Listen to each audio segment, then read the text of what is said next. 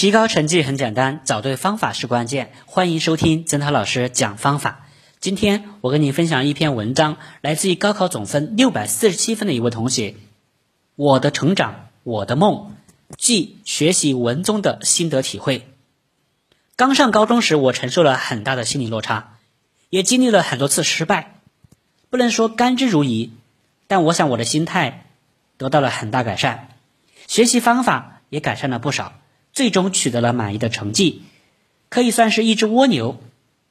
虽然没有鹰的羽翼，也一样看到了金字塔顶端的风景。对于高中三年的学习，我有以下心得，相信无论对学弟学妹还是将来的自己。都会有一定的借鉴意义。首先，正确的自我定位，即清楚自己的强项和弱项，清楚自己的学习的能力和水平。正确定位不仅可以帮助我们在文理分科时做出正确选择，而且可以有的放矢的提高成绩和综合水平，将自己的精力和时间都最大限度的利用起来。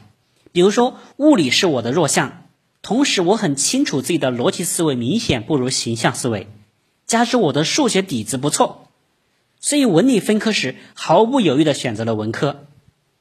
再比如分科之后，我明显感觉到地理是自己的薄弱环节，因此投入了大量的精力和时间在地理学习上，预习提高自信，复习巩固基础，做大量习题熟练考试技巧，坚持了一个月。使地理从此变成我的强项。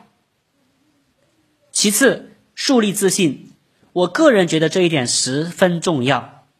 我遇到很多同学经常把“我不行”“我不是学习的料”挂在嘴边，其实无形之中给自己带来了非常糟糕的心理暗示。如果你认为自己不可能优秀，试问你如何优秀呢？自信是一个人对自我的积极肯定。是作为一个个体立足于社会的基石。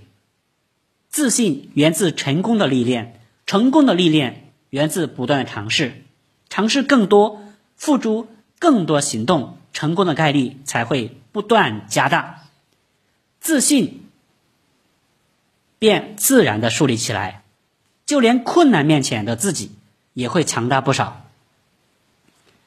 除了这两点，还要克服惰性，持之以恒。读过高中的人恐怕都有这样的经历：翻开习题册，没有做的欲望，不知不觉陷入呆滞状态，十分钟甚至两个小时，习题册还在同一页，目光也停留在之前的几行字。这种情况再正常不过，惰性人皆有之。为此，我的建议是让自己彻底抛开课本十分钟，或听歌或聊天，用任何一种可以让自己放松的方式。来使自己的精神重新振奋，因为学习效率是很重要的。不想学习的时候，勉强自己学，只会增添厌学情绪。当然，不可以太频繁。要知道，这个世界上千千万万本励志书，概括起来就一句话：只要努力就能成功。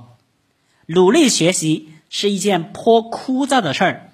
我们必须掌握驾驭枯燥的本领，在学习中找到油然而生的乐趣，这样才能够持之以恒的走下去，给崭新的每一天一个大大的拥抱。有一句话叫做“经得起诱惑，耐得住寂寞”，这一点是我在高三一年最大的感悟。这个世界上如此纷繁多彩的东西。我上高中的时候啊，世界杯赛场上的帅气球星在召唤我，开心农场希望我每天都来偷菜，彩印杂志上的模特穿着当下最潮的服饰向我微笑。要知道，这一切都和我们无关，因为我们要学习，学习是一是是一件什么？是一件神圣的事儿。只有心无旁骛的进入状态。才能真正的领悟到知识海洋的无边魅力。没有人不断的和自己发短信、打电话，辛苦时也只能偶尔翻翻《读者》和《培根文选》。深夜时，自习室只剩下我一个人，还在奋笔疾书。寂寞吗？一点儿也不。如果心里不浮躁，我不会觉得孤单，只会更加坚定想要走好脚下的路，因为我知道自己最想要的是什么。最后一点，从容淡定，心态端正。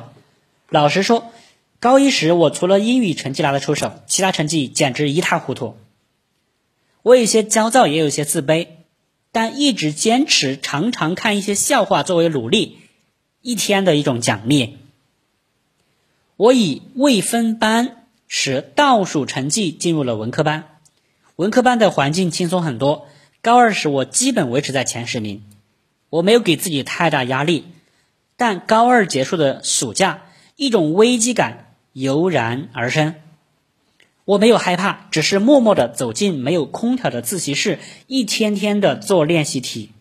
从高三的第一次模拟考试到高考，从偶尔得第一名到稳定在第一名，再到后来拉开第二名很多分数，我的心态一直很端正。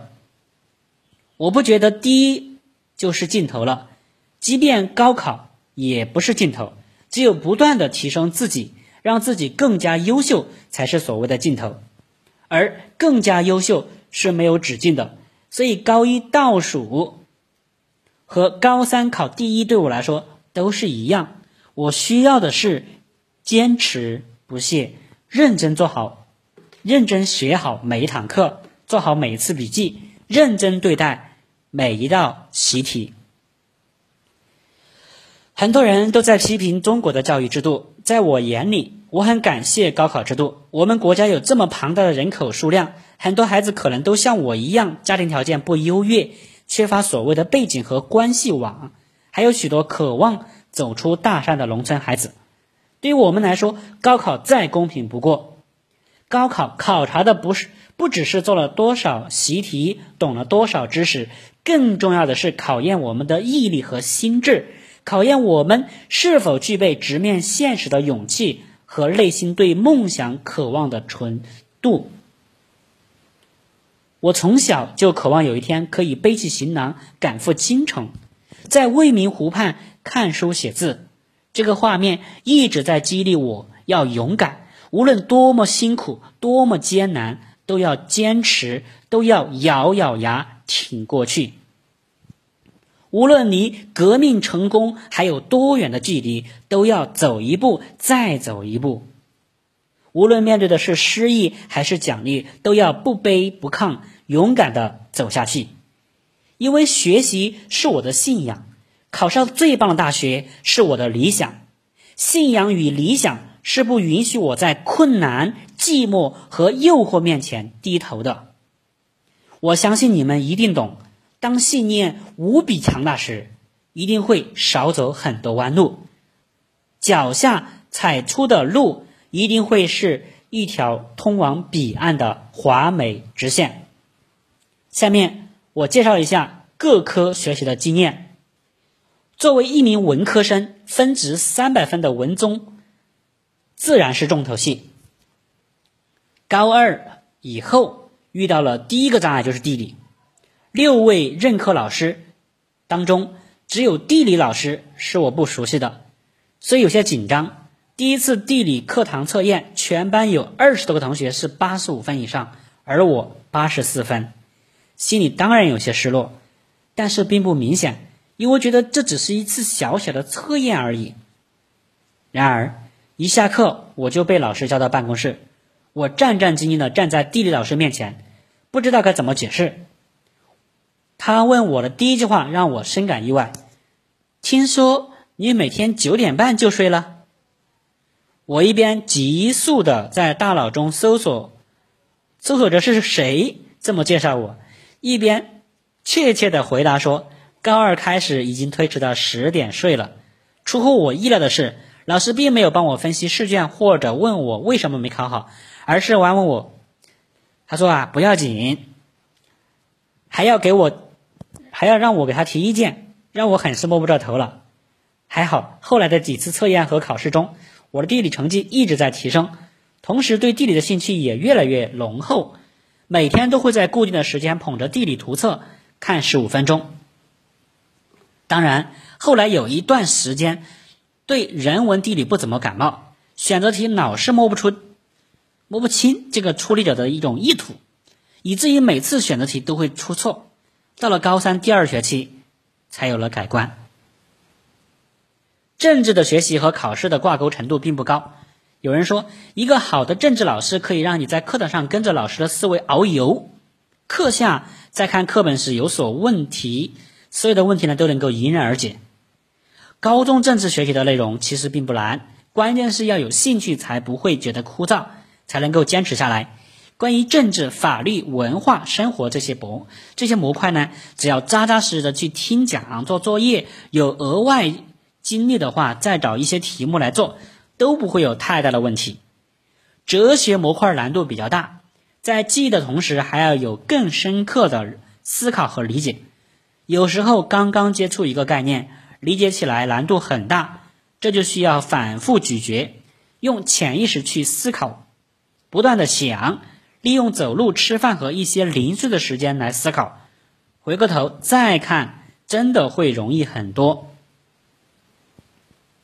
历史是一门难度很大的学科，也许是在学习过程中有些轻敌，高考时历史选错了很多题，总体成绩拉低了不少。历史这门学科对自身的沉淀要求比较高。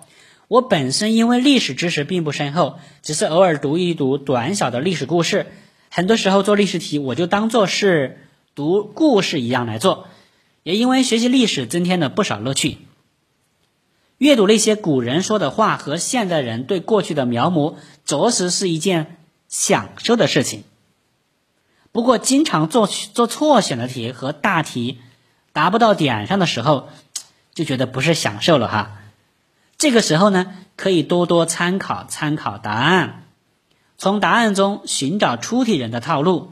题见多了，自然也就将出题人的思路摸索得很清楚。而对于一些知识性的细节题目，大多数会在选择题里出现。一方面是要多积累，如果没有时间，多积累一些错题也是好的。有时间的话，可以发扬钉子精神，去刨根问底。一个小细节，有时候也可以带出更多更深的问题。历史学习就是这样一个循序渐进的过程。地理、政治、历史三门学科也许并不难，但是在两个半小时之内完成一份三百分值的试卷，确实不容易。首先，题量就是一个大问题。练习速度方法有二：第一。模拟考试、模拟训练，每天根据自己的情况给自己规定一个时间去完成一份模拟试卷，并不断加快训练频率，缩短时间。第二，根据课堂笔记和错题归纳自己的笔记本和错题本，把书本上的知识反复咀嚼，变成自己的知识，并加强记忆。我相信，只要坚持，一定会有事半功倍的效果。我们一生当中啊，经历过很多痛苦、悲伤、失意、幸福、快乐、喜从天降、机会、挑战、选择、成功、失败。命运是一只握在自己手里的股票，涨停板和跌破发行价都不算什么，重要的是。你持有自己的命运，就必须爱自己。无论发生什么，都要对自己负责，不抛弃，不放弃。一百年前，鲁迅先生写道：“什么是路？就是从没路的地方践踏出来的，从只有荆棘的地方开辟出来的。”父母也从小教育我。生命的意义在于奋斗。每个人都会死，但不是每个人都真正活过。我相信知识无论如何都是有用的。知识给我们的不仅是武装，还有力量，踏平前路的力量。大学时光已经过去一年多，穿越到那个高中。依旧有很多感慨。我始终认为自己是幸运的，因为努力过，所以没有遗憾。上了大学以后，很想念那些简单而快乐的时光，也很羡慕那时候单纯而用功的自己，因为有理想、有梦，连烦恼都是幸福的。其实，并不是所有的付出都会有回报，但是对于高中的学习，对于高考，我想是有付出就是有回报。要自信，每天都给自己一个大大的微笑，每天都好好加油，一定会有一个满意的答案和美好的未来。